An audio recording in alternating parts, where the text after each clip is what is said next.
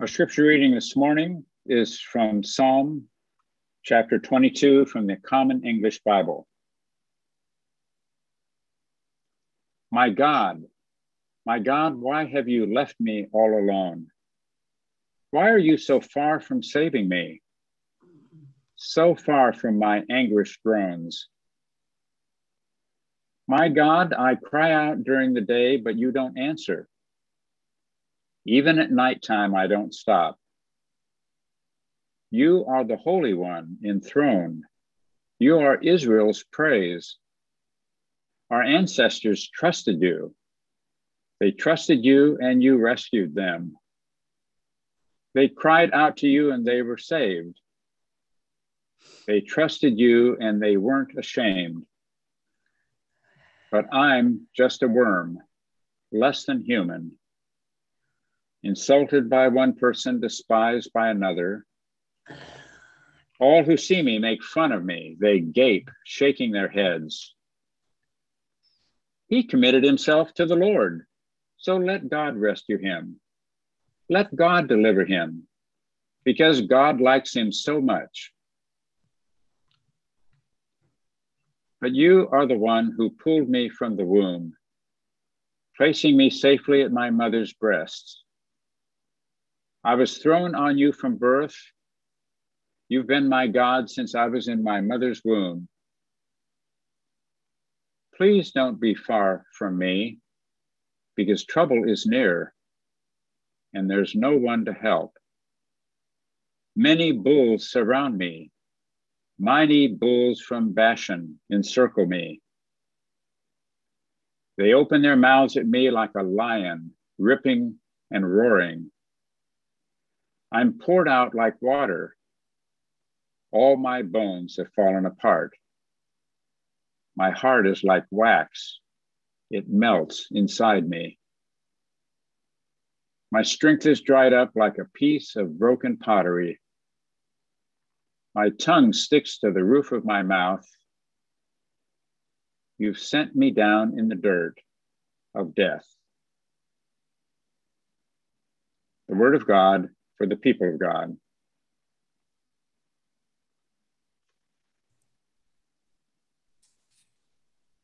In mid March, when the virus shut our lives down as we knew them, I packed up my work essentials and went home to tend to my then three and a half year old daughter, whose daycare had closed.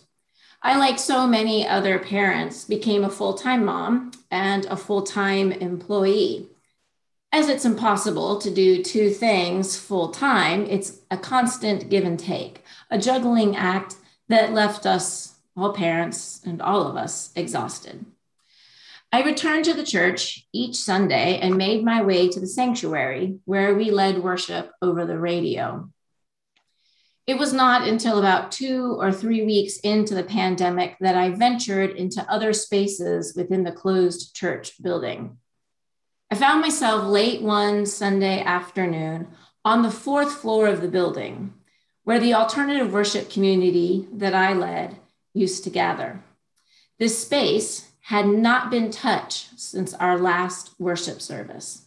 There hung these huge swaths of orange and red fabric, setting the space for the Lenten Taizé style worship services. Votives and lanterns weighted with wicks unlit. The space felt empty, hollow, waiting for the community that had not yet and has not yet gathered. The space held the grief that I and so many others carried. It is still one of my most vivid memories from the early days of the pandemic because it is more than an image, it is a feeling the scene of utter the utter devastation of what was upon us and still to some extent holds us in its grip. A space empty except for the faint echo of what used to be and what had hoped to be. We do not like to talk about grief in the church. Heck we don't like to talk about grief period we humans tend to avoid talk of death, destruction, and loss. Our subconscious may believe that if we push these thoughts far enough away, maybe tragedy won't come for us.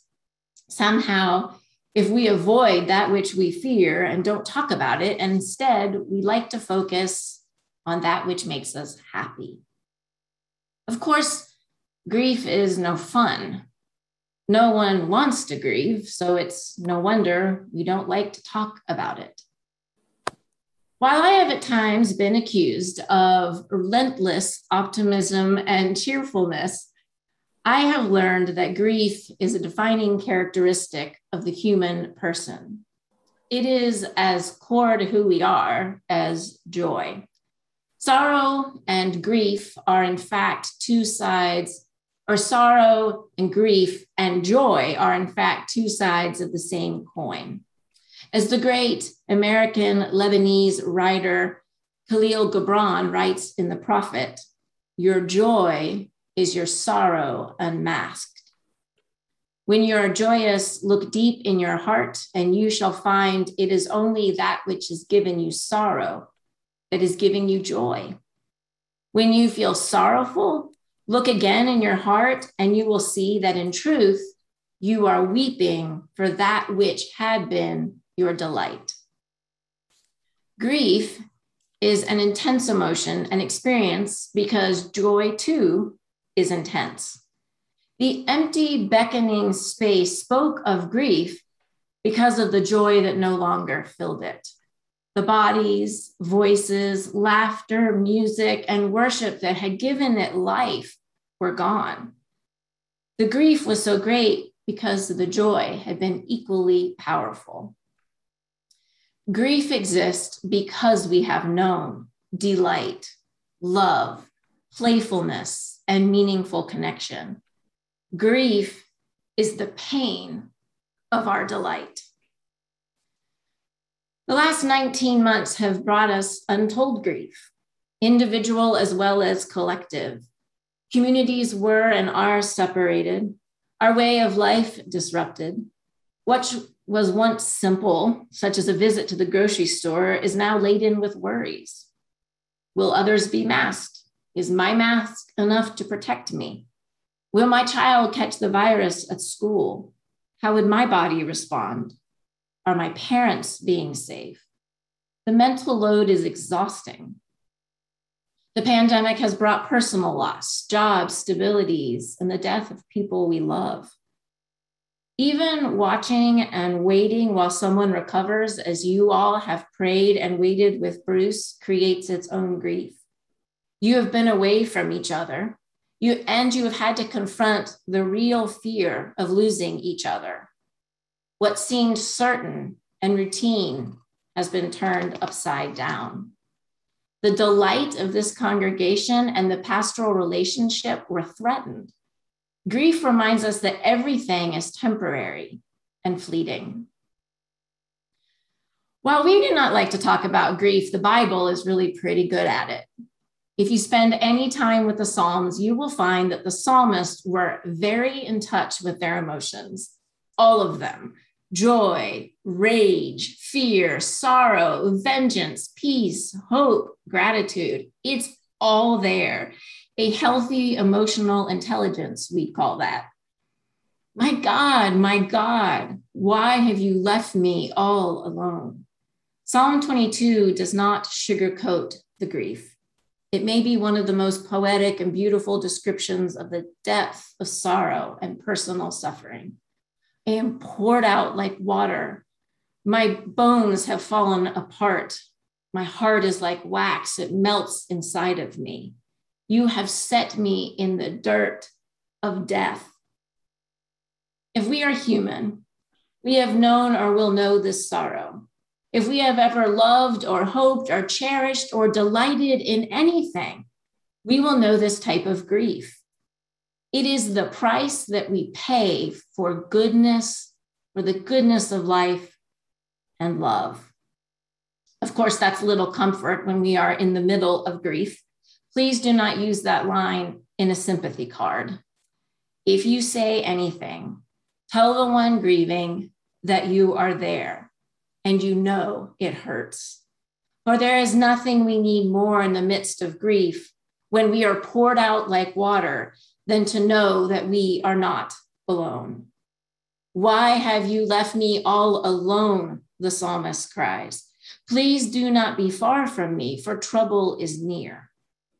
One of the most painful experiences of grief is the sense that one is alone, that we carry the burden of our pain by ourselves. This is why our failure to talk about grief is to our great detriment as individuals, as communities, and as the church. Sorrow can feel all consuming if no one is willing to enter it with us.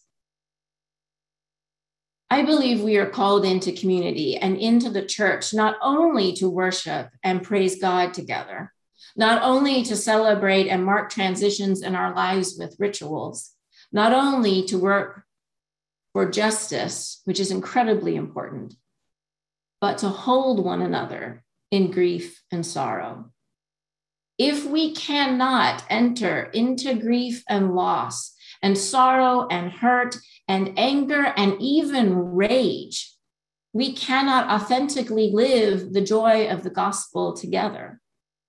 Of course, we know this as it's central to our faith.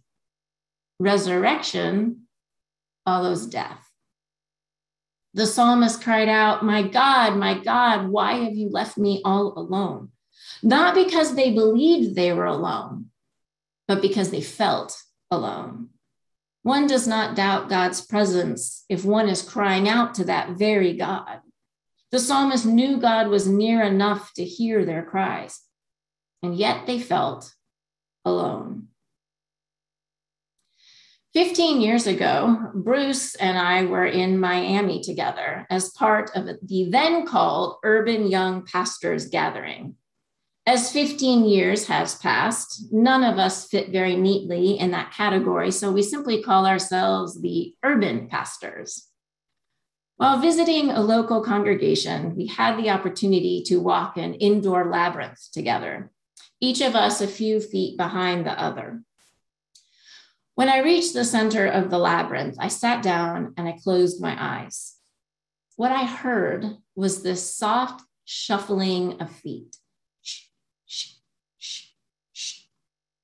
I was overwhelmed in that moment by the sense of community, mutual support, and love. I was not alone. I was a part of something larger, a community of faith, of pastors, of beloveds who had chosen and who continue to choose to walk together. We have walked with one another through divorces, the birth of children, marriages, coming out, cancer, job changes, layoffs, trauma.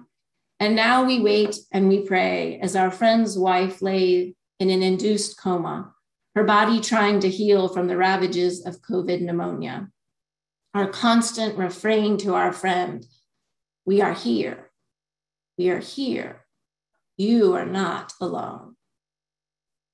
The church has the opportunity to be community, mutual support, and love for and with one another. Within their, the church, there are many who walk the path of faith, the often winding, confusing, joyful, and sorrowful path of faith. There are those who witness to God's presence in our lives, even when all we can do is cry out, My God, my God, why? Sometimes we hear their feet softly scraping on the canvas, and at others we can barely perceive their presence. And yet they remain, and we are not alone. We may be poured out, but we are not alone. I shared my experience of the labyrinth with, with the other urban pastors, to which our friend Kimberly offered this story. She had recently been on a hike where she came across a beautiful spider's web. It was one of those perfect webs where you can see each strand carefully woven together. She stopped to admire the web hanging between two tree branches. And there in the center was a large spider, undoubtedly proud of her labor. After a time, Kimberly continued on, but she paused to look back. There between two tree limbs hung a spider in midair. She could no longer see the web, just a huge spider rocking gently back and forth in the breeze. The web held the spider whether it could be seen or not. Still, the web was present. In the same way, we are supported by a web of connections, stories, individuals, and communities who have witnessed God's grace and presence in our lives. We are part of a larger story and community, one that goes back centuries and has declared God's grace working and active, even in times of sorrow and grief. A community that celebrates new life after the pain of death. You gotta get closer. No. We cannot rush. You gotta get grief. because you're doing, We cannot avoid it. We are human and therefore it is part of our existence. But we are not alone. The grace of God made manifest in the beloved communities surrounds us, can and will sustain us. We are here. We are here. You are not alone. So, my friends, in this time of grief and loss, in this season of pandemic and death, Pay attention to the web that is around you. Listen to those who walk beside you. Cry out to God in agony. You are seen, you are held, you are not alone. Praise be to God. Amen.